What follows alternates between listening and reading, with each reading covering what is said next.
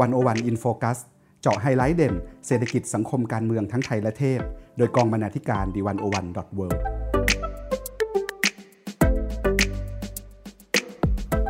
สวัสดีครับท่านผู้ฟัง ขอต้อนรับทุกท่านเข้าสู่รายการ101 In Focus EP ที่ 22 ซึ่งเป็น EP แรกของปี 2020 กับผมวิโรจน์สุขพิศาลพร้อมด้วยคุณการทีลาภูริวิกัย และคุณภาวันธนาเลิศสมบูรณ์ วันนี้เราจะชวนมองการเมืองระหว่างประเทศ และเทรนโลก 2020 ผ่านเหตุการณ์และปรากฏการณ์ที่เกิดขึ้นในปี 2019 กันครับ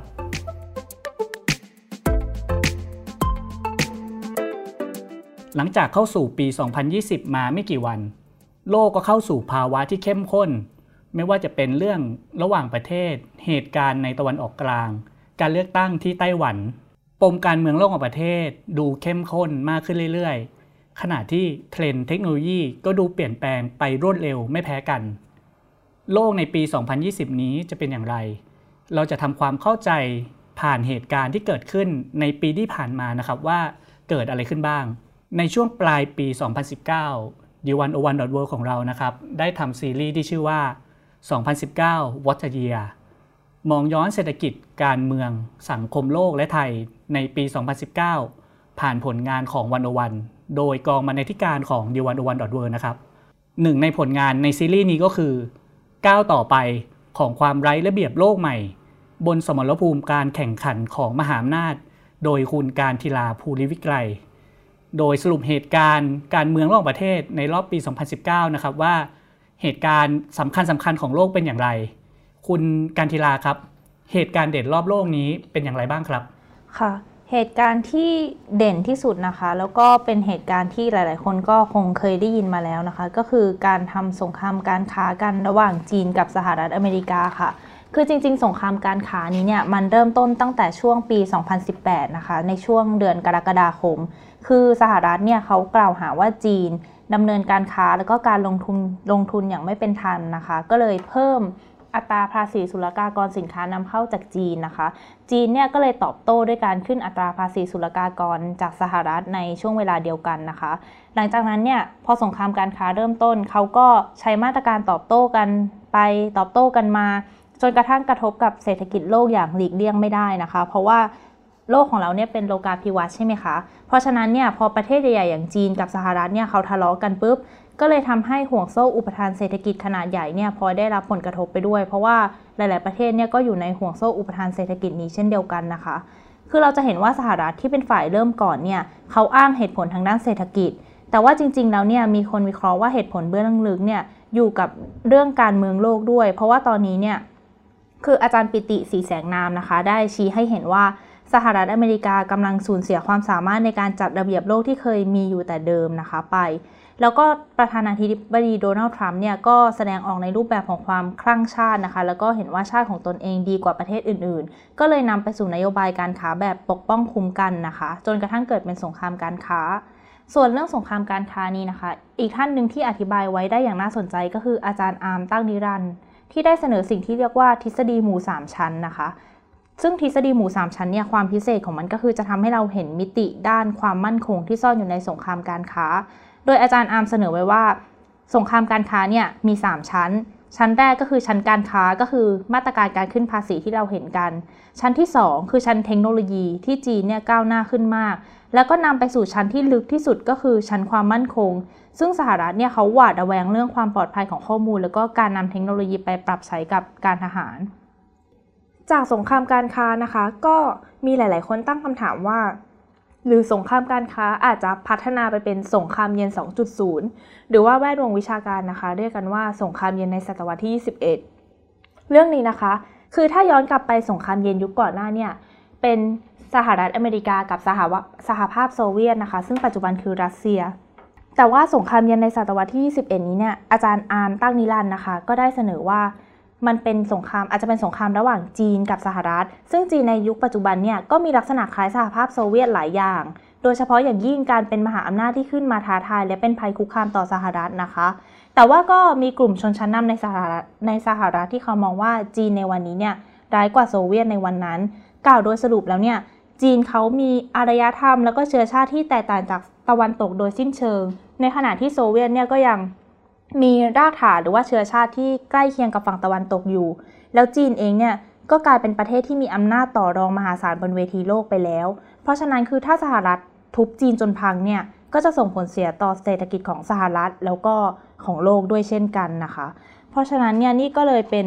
สิ่งที่น่าสนใจว่าแล้วสงครามการค้าจะดำเนินต่อไปในทิศทางใด แล้วถ้าเกิดมันพัฒนาขึ้นเป็นสงครามเย็นในศตวรรษที่ 21 ขึ้นมาจริงๆเนี่ยแล้วเราจะ ทำยังไงจะรับมือกันยังไง เราจะสามารถควบคุมการแข่งขันระหว่างมหาอำนาจได้ไหม ให้มันไม่นำไปสู่สงครามใหญ่เหมือนสงครามเย็นครั้งที่ผ่านมาค่ะครับคุณกันทิลาครับ ปี 2020 นี้หนึ่งในโฟกัสที่ทั่วโลกต่างจับตามองเหตุการณ์ระหว่างประเทศก็คือที่สหรัฐอเมริกานะครับ ปีนี้เราอาจจะได้เห็นเรื่องกรณี impeachment รวมไปถึงเรื่องการเลือกตั้งของสหรัฐอเมริกาในช่วงปลายปีนี้ครับ ถ้าเราจะเข้าใจสหรัฐอเมริกาในปี 2020 ผ่านเหตุการณ์ที่เกิดขึ้นในปี 2019 นี่ครับ ปี 2019 นี้มีเหตุการณ์อะไรเด่นๆ ที่เกิดขึ้นกับสหรัฐบ้างครับ ค่ะ เหตุการณ์เด่นๆของสหรัฐนะคะ หลักๆ เลยก็คือ เราต้องเริ่มจากการดูการเมืองภายในประเทศของเขาก่อน เพราะว่าเขาเป็นประเทศที่การเมืองภายในประเทศเนี่ยกระทบกับการเมืองนอกประเทศของเขามากคือทุกคนก็คงทราบกันดีอยู่แล้วว่าตอนนี้เนี่ยประธานาธิบดีของสหรัฐคือโดนัลด์ทรัมป์ซึ่งเขาก็มาพร้อมกับสโลแกนอเมริกาต้องมาก่อน ซึ่งก็ทำให้โลกเนี่ยค่อนข้างปั่นป่วน พอสมควรนะคะ สำหรับการดูการเมืองสหรัฐอเมริกานะคะ บทความของอาจารย์ธเนศอาพรสุวรรณค่ะ ก็เขียนเกี่ยวกับพลวัตการเมืองภายในสหรัฐนะคะ โดยเริ่มต้นตั้งแต่ช่วงปลายปี 2018 ค่ะ ที่ไมเคิลโคเฮนทนายความของทรัมป์นะคะ ออกมายอมรับว่าทรัมป์และครอบครัวเนี่ยติดต่อกับรัสเซียในช่วงเลือกตั้งในปี 2016 จริง ซึ่งปัจจุบันนี้เนี่ยทรัมป์รอดตัวจากคดีนี้ไปแล้วนะคะ แต่ว่าประเด็นนี้เนี่ยก็เป็นอีกหนึ่งก้าวสำคัญที่ทำให้ทรัมป์เนี่ยถูกตรวจสอบอย่างเข้มข้นตลอดปี 2019 ที่ผ่านมา นอกจากเรื่องพฤติกรรมส่วนตัวนะคะ แล้วก็ยังมีเรื่องนโยบายค่ะ ก็คือทุกคนคงเคยได้ยิน นโยบายเรื่องการสร้างกำแพงที่ชายแดนเม็กซิโกของเขาแล้วนะคะ ซึ่งประเด็นไอ้เรื่องการสร้างกำแพงเนี่ยก็กลายเป็นประเด็นถกเถียงกันระหว่างฝ่ายบริหาร หรือว่าฝ่ายรัฐบาลกับฝ่ายนิติบัญญัตินะคะ จนเกิดปัญหางบประมาณค่ะ แล้วก็นำไปสู่เหตุการณ์ government shutdown นะคะ หรือว่าเหตุการณ์ปิดรัฐบาล ซึ่งอาจารย์ธันเนศเนี่ยวิเคราะห์ว่าสไตล์ของทรัมป์เนี่ยก็คือความเอาแน่เอานอนไม่ได้ แล้วความวุ่นวายที่เกิดขึ้นเนี่ยก็อาจจะเป็นการเบี่ยงเบนความสนใจของทรัมป์จากคดีส่วนตัวของเขาเองก็ได้ อีกเหตุการณ์หนึ่งที่น่าสนใจนะคะก็คือย้อนกลับไปในกรณีรัสเซียนะคะ ก่อนที่ทรัมป์เขาจะรอดจากข้อกล่าวหาเนี่ยเหตุการณ์ที่ทำให้การสืบสวนทรัมป์ในกรณีรัสเซียมาถึงจุดสูงสุดเนี่ยเกิดขึ้นตอนที่โรเบิร์ตมูลเลอร์นะคะอายการหรือว่าที่กฎปรึกษากฎหมายพิเศษที่ทำหน้าที่สอบสวนทรัมป์เนี่ยเขาได้ออกมากล่าวปราศรัยต่อสาธารณชนนะคะ แล้วก็มีวักทองวักหนึ่งค่ะ ซึ่งอาจารย์ธเนศได้ยกตัวอย่างมานะคะ คือวักทองที่ว่านี่ก็คือ หลังจากการสอบสวนแล้ว หากว่าเรามีความมั่นใจว่าประธานาธิบดีไม่ได้กระทำการอันใดที่เป็นอาชญากรรมอย่างแน่ชัด เราก็คงกล่าวให้ปรากฏในรายงานนั้นแล้ว แต่อย่างใดก็ตาม เราไม่ได้มีเจตนารมณ์ที่จะกล่าวหาว่าประธานาธิบดีกระทำการที่เป็นอาชญากรรมหรือไม่ค่ะประโยคนี้นะคะก็คือทำให้เกิดการวิเคราะห์ตีความแล้วก็ต่อยอดกันต่อไปนะคะ ว่าตัวทรัมป์เนี่ยทำผิดจริงหรือไม่ เพราะว่าถ้าย้อนกลับไปเรื่องการแทรกแซงการเลือกตั้งในปี 2016 นะคะ อย่างที่บอกว่าเขาเนี่ยหลุดจากข้อกล่าวหาเพราะว่าหลักฐานไม่พอ เพราะฉะนั้นเนี่ยก็เลยมีคนถอดความวักทองนี้ออกมาว่า รายงานไม่ได้ระบุว่าทำไม่มีมนทิน ก็เพราะว่าจริงๆเนี่ยมันมีหลักฐานที่โยงไปถึงทรัมป์แต่ว่าหลักฐานเนี่ยมันไม่หนักแน่นพอในการดำเนินคดีอาญาเท่านั้นเอง แล้วมุลเลอร์เนี่ยก็ไม่สามารถบอกออกมาตรงๆได้ เพราะว่าติดเงื่อนไขของการเป็นอายการพิเศษนะคะ แต่ว่าถึงทรัมป์จะรอดตัวจากคดีรัสเซียเนี่ยแต่ว่าในปี 2019 ที่ผ่านมาเนี่ยทรัมป์ก็พาตัวเองไปเจอกับวิกฤตอีกครั้งนะคะ จากกรณีของยูเครนค่ะ ที่ทรัมป์บีบบังคับให้ประธานาธิบดีคนปัจจุบันของยูเครนนะคะโวโลดีมีร์เซเลนสกีหาหลักฐานการทำผิดกฎหมายของโจไบเดนแล้วก็ลูกชายนะคะเรื่องนี้นะคะก็คือนำไปสู่การที่แกนนำแล้วก็สมาชิกผู้แทนราษฎรเนี่ยตัดสินใจประกาศดำเนินการถอดถอนประธานาธิบดีหรือว่า impeachment นะคะ ซึ่งการยื่นถอดถอนครั้งนี้เนี่ยมาจากการใช้อำนาจในทางที่ผิดของทรัมป์ในกรณีของผู้นำยูเครนนะคะ ซึ่งนับว่าเป็นครั้งที่ 4 ในประวัติศาสตร์ของสหรัฐที่มีการยื่นถอดถอนประธานาธิบดีค่ะ ทีนี้เราก็ต้องมาดูกันนะคะว่าเหตุการณ์นี้เนี่ยจะดำเนินยังไงต่อไป แต่ว่าในฐานะแฟนพันธ์แท้ที่ติดตามการเมืองสหรัฐมาตลอดเนี่ยอาจารย์ธเนศเขาสรุปว่า การเมืองอเมริกาได้มาถึงจุดวิกฤตของรัฐธรรมนูญแล้ว เพราะว่าอำนาจฝ่ายบริหารเนี่ยไม่ยอมให้อำนาจฝ่ายนิติบัญญัติเข้าตรวจสอบและลงโทษ เพราะว่าทำเนียบขาวเนี่ยได้ส่งหนังสือถึงหลาย ๆ คนที่เกี่ยวข้องนะคะว่าห้ามไปให้ปากคำเกี่ยวกับคดีทรัมป์กับยูเครน ก็ต้องมาดูต่อไปนะคะว่าการเมืองภายในสหรัฐเนี่ยจะดำเนินต่อไปในทิศทางใด ส่วนเรื่องการเมืองระหว่างประเทศนะคะ อาจารย์ธเนศก็วิเคราะห์ว่าตัวทรัมป์เนี่ย เขามีนโยบายระหว่างประเทศที่หาเสียงกับฐานเสียงชาตินิยมของตัวเองมากกว่าจะเป็นไปตามหลักการนะคะ เช่น การที่เขาถอนตัวออกจากสัญญาลดโลกร้อนปารีส หรือว่าเพิ่มความสัมพันธ์ทางเศรษฐกิจ แล้วก็การอาหารกับซาอุดิอาระเบีย หรือว่าย้ายสถานทูต ประมาณนี้เนี่ยก็ทำให้สร้างความแปลกใจให้กับประชาคมโลกพอสมควรนะคะ แต่ว่าในปี 2019 ที่ผ่านมานะคะ นโยบายต่างประเทศแบบอเมริกา first หรือว่าอเมริกาต้องมาก่อนของทรัมป์เนี่ย ก็เจอกับบททดสอบสำคัญนะคะ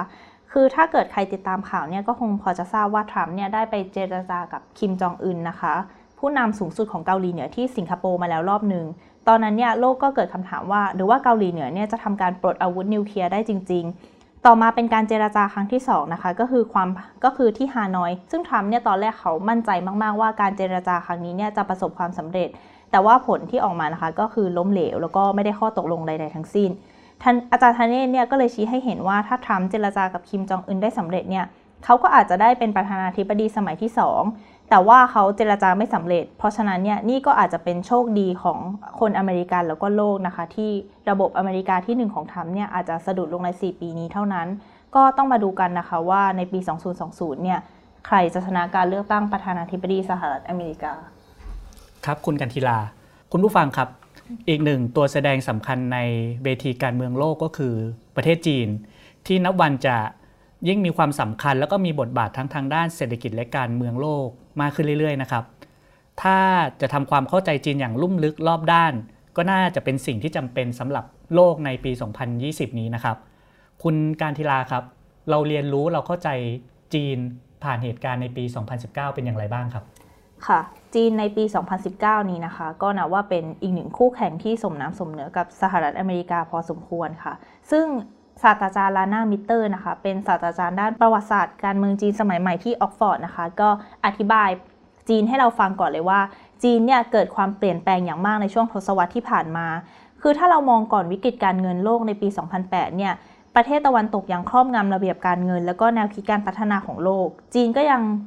ใช้แนวทางตามตะวันตกอยู่ แต่ว่าตอนนี้เนี่ยทุกอย่างเปลี่ยนไปแล้ว พอจีนเห็นวิกฤตในตะวันตก จีนเขาก็เลยเริ่มเปลี่ยนตัวเอง มีความมั่นใจมากขึ้น แล้วก็อัดเงินจำนวนมหาศาลเข้าสู่ระบบเศรษฐกิจนะคะ จนตอนนี้เนี่ยจีนมีสาธารณูปโภคมากมายอย่างที่เราเห็นกัน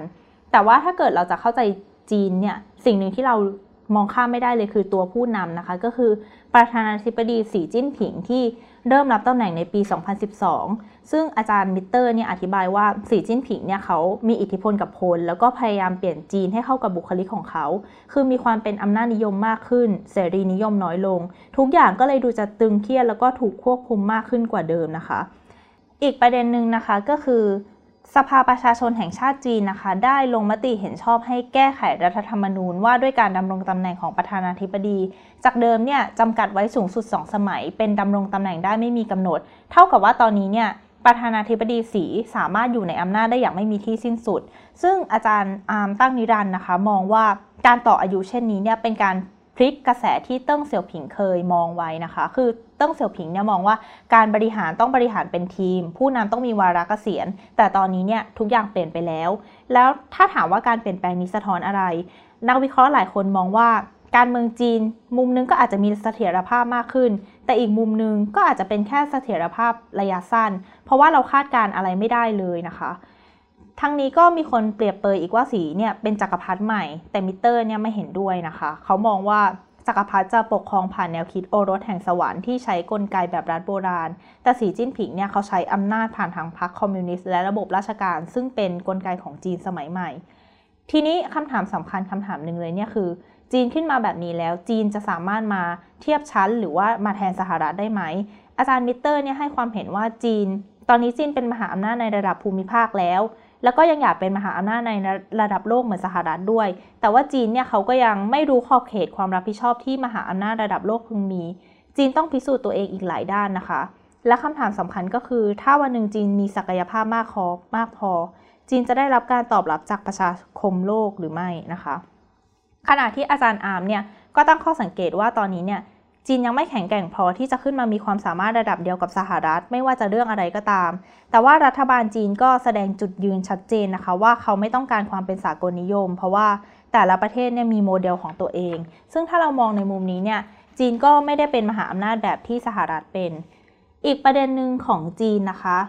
คือยุทธศาสตร์ BRI ค่ะ หรือว่า Belt and Road Initiative นะคะ ซึ่งอักษรศรีพาณิชสารค่ะ ได้นำเสนอเรื่องที่ชวนคิดเกี่ยวกับยุทธศาสตร์นี้นะคะว่าจีนเนี่ยจะได้ประโยชน์จาก BRI ในหลายมิติ โดยเฉพาะโอกาสทางเศรษฐกิจ เพื่อแสวงหาทรัพยากรแล้วก็ตลาดใหม่ๆนะคะ แล้วก็จะทำให้เขาเนี่ยขยายอำนาจครอบคลุมภูมิภาคต่างๆ ได้มากขึ้น ซึ่งจะช่วยลดต้นทุนแล้วก็ตอบสนองการสร้างเครือข่าย ซึ่งอักษรสีเนี่ยแปลว่านี่เป็นการติดอาวุธให้จีนสามารถรับมือการทำสงครามการค้ากับสหรัฐได้นะคะ แล้วโครงการนี้เนี่ยก็ยังเกี่ยวพันกับเกียรติยศของประธานาธิบดีสีโดยตรงด้วยนะคะ เพราะว่าอาจารย์มิเตอร์เนี่ยบอกไว้ว่าตอนนี้เนี่ยจีนเขามีปัญหาการว่างงานโครงการนี้เนี่ยก็เลยเกิดขึ้นมา แล้วก็เป็นการเสนองานให้คนหนุ่มสาวเนี่ยทำในต่างประเทศ เพราะฉะนั้นความสำเร็จของโครงการนี้จึงเกี่ยวพันกับเกียรติยศของประธานาธิบดีสีด้วยเช่นกัน อีกประเด็นหนึ่งเลยนะคะก็คือ ทุกคนคงได้ยินเรื่องการประท้วงของฮ่องกงที่ผ่านมานะคะ การประท้วงนี้เนี่ยจริงๆ คือมันเริ่มจากการคัดค้านการผ่านร่างกฎหมายส่งผู้ร้ายข้ามแดนนะคะ แล้วก็ลุกลามมาเป็นการประท้วงหลายเดือนนะคะ ซึ่งหลายคนก็คงสงสัยว่าแล้วทำไมจากกฎหมายฉบับหนึ่งถึงทำให้การประท้วงใหญ่โตไปถึงการประท้วงขับไล่ผู้นำได้แบบนี้ คือต้นตอของปัญหานี้เนี่ยต้องย้อนกลับไปสมัยราชวงศ์ชิงนะคะ โดยอาจารย์ปิติได้เขียนบทความอธิบายไว้ว่า ช่วงราชวงศ์ชิงเนี่ยเป็นช่วงที่จีนทำสงครามฝิ่นแพ้ แล้วก็ต้องเสียเกาะฮ่องกงให้อังกฤษ เพราะฉะนั้นเนี่ยนี่เป็นจุดเริ่มต้นของศตวรรษแห่งความอัปยศอดสูนะคะ ที่มีการสูญเสียอำนาจอธิปไตยของจีนบนเกาะฮ่องกงเป็นสัญลักษณ์สำคัญค่ะ ทีนี้หลังจากเสียเกาะฮ่องกงแล้วเนี่ยจีนเขาก็ยังเผชิญกับความอัปยศอดสูของตัวเองมาอย่างต่อเนื่องนะคะ ตั้งแต่ ปลี่ยนแปลงการปกครองหรือว่ามีการทำสงครามการเมืองกลางเมืองนะคะ ระหว่างที่จีนเนี่ยเขาลดตกต่ำลงมาเรื่อยๆฮ่องกงก็ถูกพัฒนาไปเรื่อยๆ เช่นกัน จนกลายเป็นหนึ่งในสี่เสือแห่งเอเชีย ช่วงปลายทศวรรษที่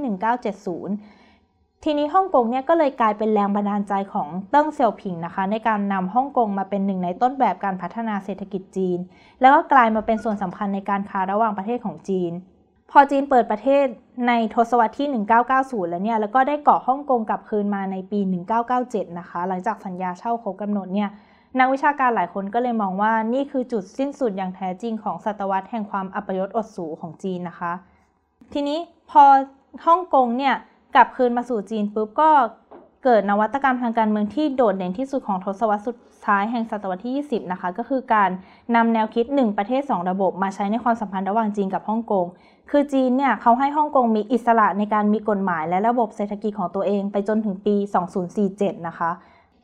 มันก็เกิดคำถามคนฮ่องกงเนี่ยก็เริ่มเกิดคำถามว่า แล้วทำไมเหตุใดหนึ่ง เราต้องอยู่ภายใต้ระบบนี้ด้วย แล้วแนวคิดหนึ่งประเทศ 2 ระบบเนี่ยมันจะยังทำงานต่อไปได้ไหม ซึ่งรายการ One on One นนะคะ กับอาจารย์วัฒนาวงศ์สุรวัตรเนี่ยอาจารย์วัฒนาเปิดประเด็นว่าจริง ๆ แนวคิด1ประเทศ 2 ระบบเนี่ย ไม่ได้ราบรื่นอย่างที่ทุกคนเข้าใจนะคะ จริง ๆ ระบบเนี่ยมันมีปัญหาตั้งแต่ต้น แล้วอาจารย์วัฒนาก็ชี้ให้เห็นว่าจริง ๆ แล้วฮ่องกงอะเป็นเกาะที่มีสถานะพิเศษกับจีนพอสมควรนะคะฮ่องกงเป็นพื้นที่สีเทาที่พลังการเมืองภายในของจีนหลากหลายกลุ่ม เข้ามามีปฏิสัมพันธ์แล้วก็ต่อรองกันอยู่ตลอดเวลานะคะ ทีนี้การประท้วงในฮ่องกงที่เกิดขึ้นเนี่ยนอกจากเรื่องการประท้วงเกี่ยวกับผู้นำแล้วก็การหวาดกลัวว่าจีนจะเข้ามาแทรกแซงอำนาจของฮ่องกงแล้วเนี่ย ความเหลื่อมล้ำก็เป็นประเด็นอีกประเด็นสำคัญหนึ่งที่อยู่ในการประท้วงของฮ่องกงนะคะ เพราะว่าตอนนี้เนี่ยทุนนิยมเติบโตแล้วก็ขยายตัวในจีนอย่างมาก คนจีนเข้ามาลงทุนที่ฮ่องกงมาก คนจนก็จนลง คนรวยก็รวยขึ้น ราคาที่อยู่อาศัยก็สูงขึ้น คนฮ่องกงที่เขาไม่ได้ร่ำรวยเนี่ยเขาก็เลยมีความเป็นอยู่ที่แย่ลง ส่วนผู้นำของเขานะคะ ซึ่งคนฮ่องกงไม่มีโอกาสเลือก ก็เอาใจในทุนจีนแล้วก็แผ่นดินใหญ่ อาจารย์วาสนาก็เลยสรุปให้เราเห็นว่านี่เป็นปัญหาเรื่องชนชั้นนะคะ ก็คือเป็นปัญหาคนจนเกลียดคนรวย ถ้าจะแก้ปัญหานี้ก็ต้องแก้ปัญหาความเหลื่อมล้ำให้ได้ ซึ่งทัศนานี้นะคะ ก็ค่อนข้างสอดคล้องกับบทความของคุณปานิชโพสีวังชัยนะคะ กองบรรณาธิการของ d101.world ที่ได้ไปลงพื้นที่ของฮ่องกงนะคะ ซึ่งจากการพูดคุยแล้วเนี่ยคุณปานิชก็ได้ถามว่า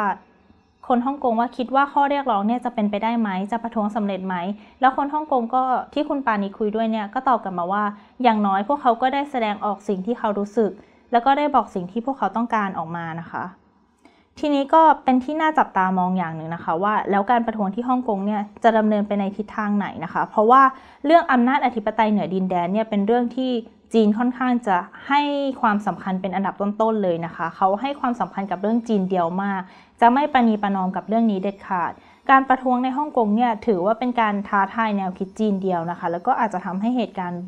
รุนแรงแล้วก็บานปลายขึ้นได้ แต่อาจารย์วาสนาเนี่ยก็วิเคราะห์ว่า ถ้าเกิดจีนใช้กำลังปราบปรามฮ่องกงเลยเนี่ย ฮ่องกงก็จะพังหนัก แล้วก็ เพราะถ้าฮ่องกงรวมเป็นเนื้อเดียวกับจีนเนี่ยฮ่องกงก็จะไม่มีค่าสำหรับจีนแล้ว เพราะว่าจีนเนี่ยอยากได้ฮ่องกงในฐานะเมืองท่านานาชาตินะคะ เพราะฉะนั้นรัฐบาลปักกิ่งก็ต้องตอบคำถามสำคัญว่า จีนพร้อมไหมถ้าจะไม่มีฮ่องกงในฐานะเมืองท่านานาชาติค่ะคุณผู้ฟังครับ ถ้าหากเรามองในปี 2019 นะครับเป็นปีแห่งการแข่งขันกันระหว่างสหรัฐอเมริกาแล้วก็จีนหนึ่งในอาวุธสำคัญที่ทั้งสองประเทศใช้ห้ามหันกันก็คือเรื่องสงครามการค้า ซึ่ง ส่งผลกระทบต่อประเทศน้อยใหญ่นะครับ โดยเฉพาะส่งผลกระทบต่ออาเซียนคุณการทีลาครับสงครามการค้านี้ส่งผลกระทบอย่างไรต่ออาเซียนของเรานี้ครับ ค่ะ อาเซียนนี้นะคะก็ได้รับผลกระทบจากสงครามการค้าในระดับหนึ่งค่ะ ซึ่งอาจารย์ปิติสีแสงนามนะคะ เขียนบทความคาดการสถานการณ์ที่จะเกิดขึ้นกับอาเซียนก่อน คืออาจารย์ปิติเนี่ยได้เสนอว่าสถานการณ์ผลลัพธ์ที่ออกมาเนี่ยมันก็มีได้หลายแบบ อาจจะคาดการอะไรไม่ได้เลยสรุปอะไรไม่ได้เลย หรือว่าเป็นได้ทั้งทางบวกและทางลบนะคะ ทางบวกก็คือถ้าเกิดสินค้าจากจีนและสหรัฐเนี่ยเขาเข้าไปทำตลาดใหม่ในประเทศของกันและกันไม่ได้ นักลงทุนก็อาจจะหันมาลงทุนที่อาเซียนแทน แล้วอาเซียนเนี่ยมีกรอบเจรจาเยอะมากอาเซียนบวก 3 อาเซียนบวก 6 นะคะ หรือว่าปีปีหน้าก็จะพยายามผลักดันอาเซบอาเซียนเนี่ยก็อาจจะสามารถผลักดันข้อตกลงผ่านทางกรอบการเจรจานี้ได้ แต่ว่าทางลบค่ะก็คือ จะสูญเสียความสามารถทางการแข่งขันในตลาดของอาเซียนไปนะคะ หรือผลกระทบที่รุนแรงที่สุดเนี่ยซึ่งกระทบทั้งโลกเลยไม่ใช่แค่อาเซียนก็คือ สงครามการค้านำไปสู่กระแสการค้าแบบพาณิชย์นิยมใหม่นะคะ ซึ่งก็จะแน่นอนว่าก็จะเกิดผลกระทบกับหลาย ๆ ประเทศเช่นกัน ทีนี้เนี่ยนอกจากเรื่องสงครามการค้าแล้ว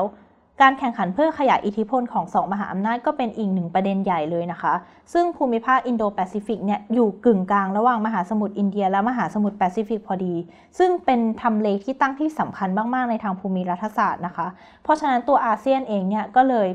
เรียกได้ว่าเนื้อหอมแล้วก็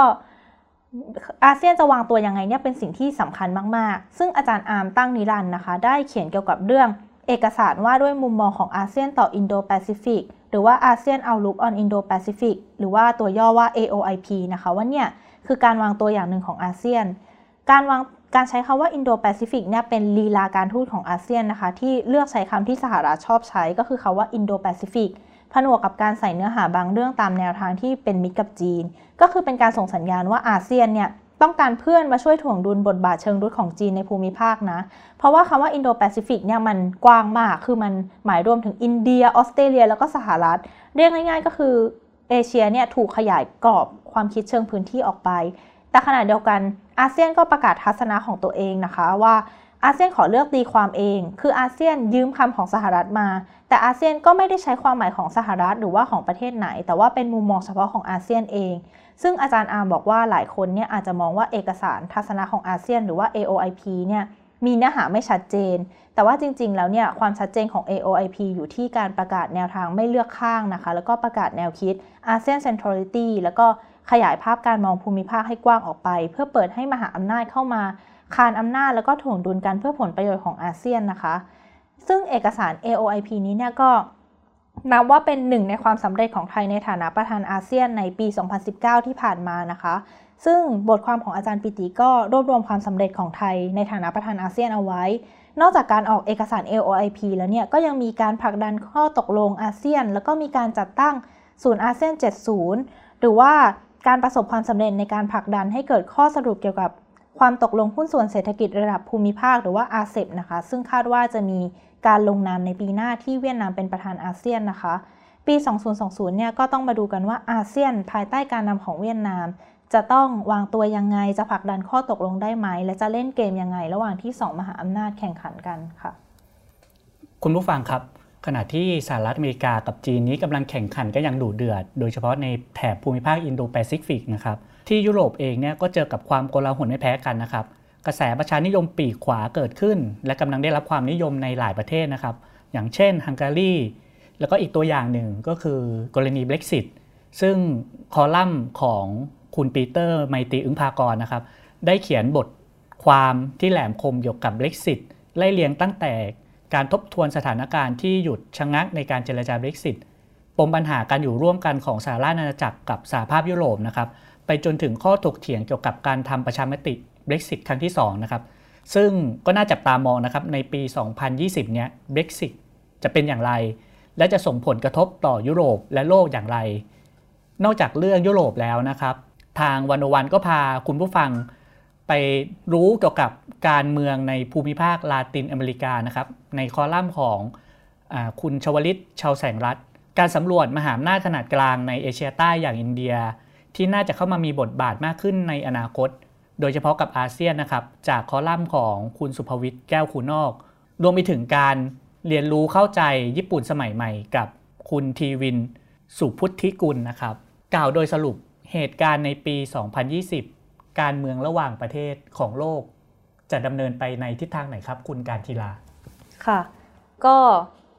จากปี 2019 ที่ผ่านมานะคะ เราก็จะเห็นว่าจริง ๆ แล้วเนี่ย ปี 2019 ทิ้งอะไรไว้เยอะมาก ทั้งคำถามที่ว่าสงครามเย็นจะเกิดขึ้นอีกไหม แล้วการเลือกตั้งประธานาธิบดีเนี่ยจะเป็นยังไง แล้วอินโดแปซิฟิกจีนจะเข้ามามีบทบาทยังไง แล้วอาเซียนจะวางตัวยังไง ทั้งหมดนี้เนี่ยเป็นคำถามที่เราจะต้องหาคำตอบต่อกันในปี 2020 นะคะ แต่ว่าสิ่งหนึ่งที่บอกได้ก็คือการเมืองระหว่างประเทศในปี 2020 เนี่ย คงจะเข้มข้นมากกว่าเดิมแน่นอน เพราะว่าเปิดปีใหม่มาได้ไม่กี่วันนะคะ ก็เกิดเหตุการณ์ที่ประธานาธิบดีทำเนี่ยรอบสังหารนายพลของอิหร่านแล้วนะคะ ก็ต้องมาดูกันว่าแล้วปี 2020 เนี่ยการเมืองระหว่างประเทศจะเป็นยังไงต่อค่ะ น่าจับตาดูนะครับในปี 2020 นี้ ใช่ค่ะ คุณผู้ฟังครับ นอกจากเรื่องการเมืองระหว่างประเทศแล้ว การเปลี่ยนแปลงด้านเทคโนโลยีในปีที่ผ่านมานี้ ก็มีการเปลี่ยนแปลงที่เป็นรูปธรรมชัดเจนมากขึ้น คำสำคัญหลายคำนะครับถูกหยิบยกขึ้นมาพูดใกล้ตัวเรามากขึ้นนะครับ ไม่ว่าจะเป็นเรื่อง AI เรื่อง Internet of Things จากบทความเทรน 2019 How to เดินสู่โลกแห่งอนาคตอย่างไรไม่ให้ตกขบวน โดยคุณภาวัน ธนาเลิศสมบูรณ์ ได้เรียบเรียงเทรนด์เด่นๆทั่วโลกมาในบทความนี้นะครับ อะไรคือเทรนด์เด่นๆ ของปี 2019 นี้ครับคุณภาวัน ค่ะก่อนอื่นนะคะ เราอยากจะให้คุณผู้ฟังเนี่ยมาอัปเดตเทรนด์ของอินเทอร์เน็ต ในปัจจุบันนี้กันก่อน คุณผู้ฟังทราบไหมคะว่า ตอนนี้เนี่ยมีผู้ใช้งานอินเทอร์เน็ต ทั่วโลกแล้วรวมกันกี่ล้านคนกันคะ จากรายงานล่าสุดของ Mary Meeker หรือนักวิเคราะห์เทรนด์การใช้อินเทอร์เน็ตตัวแม่ของวงการของเรานะคะ เปิดเผยว่าปัจจุบันเนี้ยตัวเลขผู้ใช้อินเทอร์เน็ตเนี่ยพุ่งสูงถึง 3,800 ล้านคนทั่วโลก หรือเท่ากับ 51%ครึ่งค่อนโลกเลยนะคะสำหรับตอนนี้ จากตัวเลขนี้เนี่ยเราก็อาจจะพูดได้ว่ามันเป็นความสำเร็จครั้งยิ่งใหญ่ แต่ว่าในแง่หนึ่งเนี่ยมันก็เป็นที่น่าหวั่นใจสำหรับธุรกิจผู้ให้บริการอินเทอร์เน็ตเหมือนกันนะคะ จากจำนวน 51%เนี่ยเป็นผู้ใช้งานที่สามารถเข้าถึงอินเทอร์เน็ตได้อย่างง่ายดายไปทั้งหมดแล้ว และต่อจากนี้ล่ะค่ะที่จะเป็นความท้าทายว่าธุรกิจผู้ให้บริการอินเทอร์เน็ต จะค้นหาผู้เล่นหน้าใหม่ ที่เข้าถึงอินเทอร์เน็ตได้ยากในปัจจุบันนี้อย่างไร ซึ่งจากการวิเคราะห์นะคะ เราก็มองกันว่าต่อจากนี้เนี่ย ผู้เล่นหน้าใหม่ที่เราจะไปค้นหาก็น่าจะอยู่กันที่ภูมิภาคเอเชีย แอฟริกา แล้วตะวันออกกลางกันค่ะ เพราะว่าในภูมิภาคเหล่านี้นะคะ มีผู้ใช้งานที่ยังไม่ได้เข้าถึงอินเทอร์เน็ตจำนวนมาก แถมยังมีประชากรอีกมากมาย มากกว่ายุโรปที่เข้าถึงอินเทอร์เน็ตในปัจจุบันนี้อีกค่ะ คุณผู้ฟังคะ เวลาที่เราจะเชิญชวนผู้เล่นหน้าใหม่เข้ามาในวงการอินเทอร์เน็ตเนี่ยเราต้องทำความเข้าใจก่อนว่าทำไมผู้คนถึงใช้อินเทอร์เน็ตกันคะในหนังสือ The Next Billion User ได้ให้คำตอบไว้ค่ะ ว่าคนส่วนใหญ่แท้จริงแล้วเนี่ยเราไม่ได้ใช้อินเทอร์เน็ตสำหรับการทำงานหรือการเรียนรู้กันนะคะ แต่ว่าเราใช้อินเทอร์เน็ตเพื่อความบันเทิงกันค่ะ เราจะใช้อินเทอร์เน็ตพักผ่อนยามว่างดูหนังฟังเพลง สร้างสังคม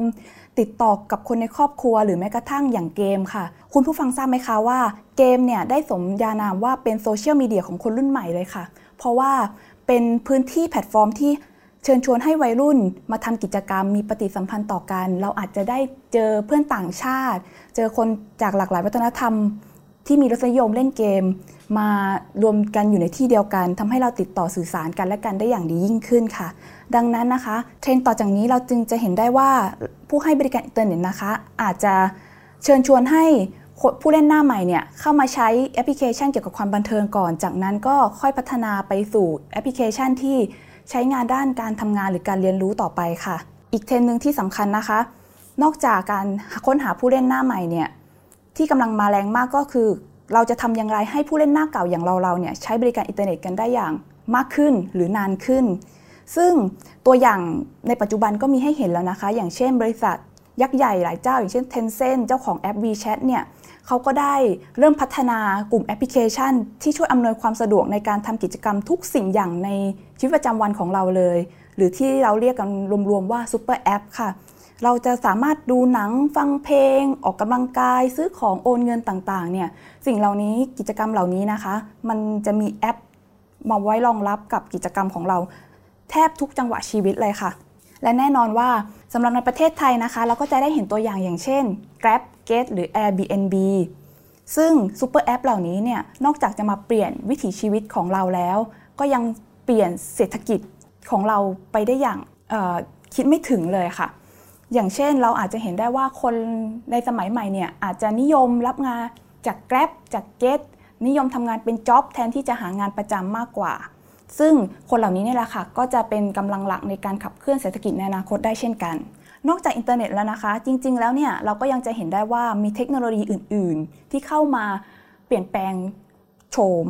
ของธุรกิจเหมือนกัน อย่างเช่น Big Data ที่เข้ามาดิสรับวงการธุรกิจทุกอย่างเลย ในการจัดเก็บข้อมูลวิเคราะห์ประมวลผลต่าง ๆ แต่ในปัจจุบันนะคะ เราก็จะเห็นได้ว่า คนเราเนี่ยให้ความสำคัญต่อความความเป็นส่วนตัวมากขึ้น ดังนั้นเนี่ยเราจึงเกิดนวัตกรรมที่ช่วยปกป้องตัวตนของเจ้าของข้อมูลที่เราให้แก่ธุรกิจ หรือก็คือ data anonymization ค่ะ ซึ่งเป็นเทคโนโลยีที่จะปกปิดข้อมูล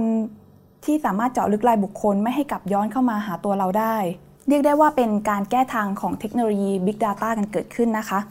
อีกหนึ่งประเด็นร้อนแรงที่ยังอยู่ในกระแสแล้วก็พูดถึงได้ไม่เคยตกเทรนก็คือความฉลาดของปัญญาประดิษฐ์หรือ AI ที่นับวันเราจะพูดว่ามันฉลาดขึ้นเรื่อยๆ จนอาจจะช่วงชิงพื้นที่ของมนุษย์ในอุตสาหกรรมต่างๆ ไปแล้วนะคะ ขออนุญาตยกตัวอย่างให้ฟังเป็นเรื่องเล่าของอีเซโดนแชมโกชาวเกาหลีใต้ระดับโลก 18 สมัยค่ะ ซึ่งล่าสุดเนี่ยเขาได้ประกาศถอนตัวออกจากวงการเกมหมากล้อมนี้แล้ว เนื่องจากเขาเนี่ยได้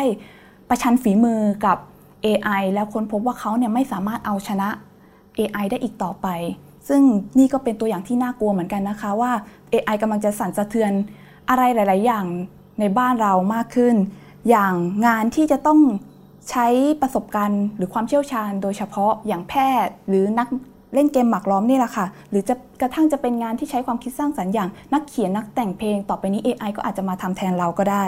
ดังนั้นคำถามต่อมาที่จะชวน คุณผู้ฟังคิดก็คือ เรามีอะไรเหนือกว่า AI บ้าง จากบทความคน vs หุ่นยนต์ ความหวังและข้อกังวลบนโลกอนาคตนะคะ ได้ให้คำตอบไว้ค่ะ ว่าหุ่นยนต์เนี่ยแท้จริงแล้วเรายังไม่สามารถเคลื่อนไหวได้อย่างนุ่มนวลหรือยืดหยุ่นเรียนแบบกับมนุษย์ได้ อีกทั้งความคิดเชิงตรรกกะ การให้เหตุผลหรือการเข้าใจบริบททางสังคม ก็ยังด้อยกว่ามนุษย์อย่างเราอยู่มาก และอีกที่สำคัญที่สุดก็คือ ความมีชีวิตชีวารอยยิ้มและความเอาใจใส่เนี่ย เป็นสิ่งที่หุ่นยนต์ยังไม่สามารถทดแทนหน้าที่ของมนุษย์ได้อย่างเต็มรูปแบบค่ะ ดังนั้นนะคะ แนวโน้มธุรกิจจากนี้ต่อไป จึงมองกันว่างานประเภท งานฝีมือ งานที่มีความละเมียดละไมเอาใจใส่ทุกขั้นตอนอย่างเช่นกาแฟดิบหรือคาร์บเบียร์เนี่ยก็อาจจะมีแนวโน้มได้รับความนิยมเพิ่มขึ้นค่ะ คุณผู้ฟังครับ ความต้องการของตลาดแรงงานนี้เปลี่ยนไปทำให้เราเนี้ยต้องกลับมามองนะครับว่า ระบบการศึกษาของไทยเนี่ยจะต้องปรับตัวอย่างไร ทำอย่างไรจะสร้างประชากรที่มีคุณภาพในยุค 4.0 นี้ได้นะครับหนึ่งในเรื่องที่สำคัญก็คือเรื่องเทรนด์การศึกษาของโลกนะครับเทรนด์การศึกษาของโลกเป็นอย่างไรบ้างครับ ในช่วงปีที่ผ่านมาคุณภาวันครับสำหรับคำถามที่ว่าการศึกษายุคใหม่เนี่ยเราควรจะต้องมีการปรับตัวยังไงให้เท่าทันกับยุคเทคโนโลยีนะคะ ประเด็นแรกเลยเนี่ยก็อาจจะเป็นการปรับ ปรุงในปัญหาที่เราเจอกันมาโดยตลอด คือ วิธีการสอนแบบท่องจำจากตำรา แล้วก็วิธีการวัดระดับผู้เรียนแบบที่เน้นไปทางด้านความสามารถด้านใดด้านหนึ่งเป็นพิเศษ อย่างเช่นเราจะเห็นได้ว่าปัจจุบันเนี่ยบ้านเราก็ยังให้ความสำคัญกับวิชาวิทย์ คณิตโดยที่ไม่ได้ใส่ใจกับทักษะด้านอื่น ๆ เลย เมื่อใส่ใจแต่ทักษะทางด้านวิชาการเท่านั้นนะคะ ก็อาจจะกลายเป็นว่าคนที่มีทักษะด้านอื่น ๆ อาจจะถูกตัดสินว่ากลายเป็นคนที่ไม่เก่งไปเลย และพอถูกตัดสินมากๆเข้า คนคนนั้นก็อาจจะเกิดเป็นฟิกไมเซ็ตในที่สุด หรือเป็นความคิดที่ว่าเราเนี่ยเกิดมามีสติปัญญาเท่านี้โดยธรรมชาติ เราไม่สามารถพัฒนาไปได้มากกว่านี้แล้ว มันก็จะเป็นอุปสรรคต่อการเรียนรู้ใช่ไหมล่ะคะ ในขณะเดียวกันค่ะฟิกไมเซ็ตก็อาจจะเกิดขึ้นได้กับกลุ่มที่เก่งทางด้านวิชาการอยู่แล้ว และได้รับคำชื่นชมมาโดยตลอด คนกลุ่มนี้นะคะก็จะเข้าใจว่าตัวเองเนี่ยเก่งไม่จำเป็นต้องพัฒนา หรือว่าไม่กล้าทดลองสิ่งใหม่ๆ เพราะกลัวว่าพอล้มเหลวแล้วอาจจะไม่ได้รับคำชื่นชมอีกต่อไป ซึ่งไม่ว่าทางใดก็ถือว่าเป็นผลเสียต่อการศึกษาทั้งนั้นเลยละค่ะ ดังนั้นโจทย์ของการศึกษาไทยในยุคใหม่เนี่ยนะคะ จึงต้องเป็นเรื่องการปรับปรุงระบบให้เปิดกว้าง ส่งเสริมทักษะด้านอื่น ๆ เพิ่มมากขึ้น และเป็นการบ่มเพาะ growth mindset ซึ่งเป็นพื้นฐานสำคัญของเยาวชนในโลกอนาคตค่ะ ซึ่ง growth mindset เนี่ยก็จะเป็นพื้นฐานต่อยอดไปสู่ทักษะการคิดเชิงวิพากษ์และความคิดสร้างสรรค์ ถัดจากวิธีเรียนและการวัดระดับนะคะ อีกหนึ่งประเด็นที่เราควรจะต้องจับตามองสำคัญเลยก็คือการสร้าง soft skill หรือทักษะทางด้านสังคม และทักษะทางด้านอารมณ์ เช่น การสื่อสารทำงานร่วมกับผู้อื่น หรือความอดทนในระดับสถาบันการศึกษาในห้องเรียนให้มากขึ้น โดยเราอาจจะออกแบบให้ soft skill เนี่ยสามารถเรียนรู้คู่ไปได้กับคลาสที่เรียน hard skill หรือทักษะทางด้านวิชาการเพิ่มมากขึ้น เป็นต้นว่าเป็นไปได้ไหมที่เราจะสามารถเรียนวิทยาศาสตร์ไปด้วย และสอนเรื่องทีมทีมเวิร์กไปด้วย ผ่านการทำโครงงาน นี่ก็เป็นเรื่องที่เราต้องคิดต่อไปค่ะ ประเด็นสุดท้ายที่น่าสนใจนะคะ ก็คือการสร้างให้องค์กรหรือสังคมของเราเนี่ย ส่งเสริมให้เกิดการเรียนรู้แบบปัญญาประกิจ หรือ collective intelligence เพิ่มมากขึ้นค่ะ อันคำว่าปัญญาประกิจนี่นะคะ เป็นการแชร์องค์ความรู้จากกันและกันในสังคม ขออนุญาตยกตัวอย่างให้เห็นภาพค่ะ สมมุติว่าเราไปเจอปัญหาข้อหนึ่ง A ก็อาจจะแก้ปัญหาด้วยทางหนึ่ง B อาจจะแก้ปัญหาด้วยอีกทางหนึ่ง C ที่มาทีหลัง ก็สมควรจะได้รับคำแนะนำจาก A และ B ในการแก้ปัญหา ซึ่ง C หลังจากที่ได้เรียนรู้วิธีการแก้ไขปัญหาของ A และ B แล้วเนี่ย C ก็สามารถพัฒนาวิธีแก้ไขปัญหาของตัวเองได้ และอาจจะมีประสิทธิภาพมากยิ่งขึ้นกว่าของ A และ B อีกด้วย นี่แหละค่ะที่เป็นผลดีของการสร้างสังคมปัญญาประกิจให้เกิดขึ้น คุณผู้ฟังครับ คุณภาวันก็ได้ฉายภาพให้เราเห็นนะครับว่าเทรนโลกในปีที่ผ่านมานี้ มีการเปลี่ยนแปลงอย่างรวดเร็วเป็นอย่างไรนะครับ แล้วในแง่ที่ว่าเทรนที่มันเกิดขึ้นเนี้ย มันอยู่ร่วมกับสังคมในโลกยุคใหม่นี้ได้อย่างไร คุณภาวันจะมาฉายภาพให้เราเห็นนะครับ ว่าประชากรโลกในอนาคตเนี้ยจะอยู่อย่างไรในยุคที่เทรนมันมีการเปลี่ยนแปลงอย่างรุนแรงและรวดเร็วนี้ครับ จริง ๆ แล้วคนที่ต้องอยู่ร่วมกับการเปลี่ยนแปลงที่จะเกิดขึ้นหลังจากนี้อีก 10 ปีหรือ 20 ปี คือกลุ่มคนรุ่น millennial หรือ Gen Z ซึ่งเป็นคนที่เกิดในช่วงปี 1981 เป็นต้นไปค่ะ กลุ่มคนเหล่านี้นะคะมีลักษณะ เด่นอยู่อย่างหนึ่งก็คือเป็นคนที่ใช้เทคโนโลยีหรือว่าใช้โซเชียลมีเดียกันอย่างแพร่หลาย ดังนั้นเนี่ยเขาจะมีโอกาสในการติดต่อสื่อสารกับคนอื่น ๆ แลกเปลี่ยนความคิดความเห็นและวัฒนธรรมจากกลุ่มคนที่แพร่หลายมากขึ้นทำให้เขามีแนวโน้มเป็นคนเสรีนิยมค่ะ ซึ่งนั่นอาจจะเป็นข้อดีหรือเป็นสิ่งที่เราน่าจะจับตามองว่าพลังของคลื่นลูกใหม่จะขับเคลื่อนสังคมไปในแนวทางใหม่ ๆ ยังไงบ้างถูกไหมคะ แต่สิ่งที่น่ากังวลก็คือคนรุ่นใหม่เหล่านี้เนี่ยมีอาการซึมเศร้า เร็วมากขึ้นเรื่อยๆ โดยจากข้อมูลของศูนย์ป้องกันและควบคุมโรคของอเมริกาเผยว่าปัจจุบันนะคะ เด็กอเมริกันอายุระหว่าง 3 ขวบถึง 17 ปีกว่า 1 ใน 5 หรือราว 15 ล้านคนเนี่ยมีอาการเข้าข่ายภาวะซึมเศร้า และวิตกกังวลเป็นอย่างมาก ลองคิดดูสิคะว่า คนที่มีภาวะซึมเศร้าในปัจจุบันนี้เด็กที่สุดถึง 3 ขวบเองนะคะ อาจจะกล่าวได้ว่าสังคมกำลังเผชิญคลื่นแห่งโรคซึมเศร้าซัดสานในกลุ่มประชากรหลักสำคัญของ โลกอนาคต และอีกอย่างหนึ่งที่น่าเป็นห่วงก็คือ สหประชาชาติคาดการณ์กันว่าอัตราการเกิดของคนบนโลกเนี่ยค่ะจะหยุดเติบโตภายในปี 2100ทำให้เกิดปรากฏการณ์ที่ทั่วโลกจะเข้าสู่สังคมคนชรา หรือ aging society พร้อมกันเป็นวงกว้าง สิ่งที่ตามมาก็คือคนหนุ่มสาวที่มีจำนวนอยู่น้อยนิดเนี่ยนะคะจะต้องทำงานหนักเพื่อหาเลี้ยงคนวัยเกษียณ ดังนั้นประเด็นเหล่านี้จึงเป็นความท้าทายสำหรับเราที่ต้องมองไปข้างหน้าว่า นอกจากเราจะสร้างประชากรที่มีทักษะสามารถยืนหยัดในสังคมยุคดิจิทัลแล้วเนี่ยเราจะสามารถสร้างประชากรที่มีความสุขในจำนวนที่เพียงพอต่อการขับเคลื่อนประเทศ และขับเคลื่อนโลกไปข้างหน้าได้อย่างไรบ้างคะคุณผู้ฟังครับ ตลอดปีที่ผ่านมาและเข้าสู่ปีใหม่ปี 2020 นี้ เราคงจะได้เห็นการเปลี่ยนแปลงต่างๆ เกิดขึ้นทั่วโลกนะครับ ที่น่าจับตาไม่ว่าจะเป็นเรื่องระหว่างประเทศ หรือว่าเทรนโลกนะครับ ซึ่งดีวันโอวันดอดของเราเนี้ย ก็จะผลิตเนื้อหาที่เข้มข้นเจาะลึกเนี้ยให้คุณผู้อ่านได้ติดตามกันตลอดกันปีนี้กันนะครับ และนี่คือรายการ 101 In Focus EP 22 สำหรับวันนี้เรา 3 คนขอลาไปก่อน สวัสดีครับ สวัสดีค่ะ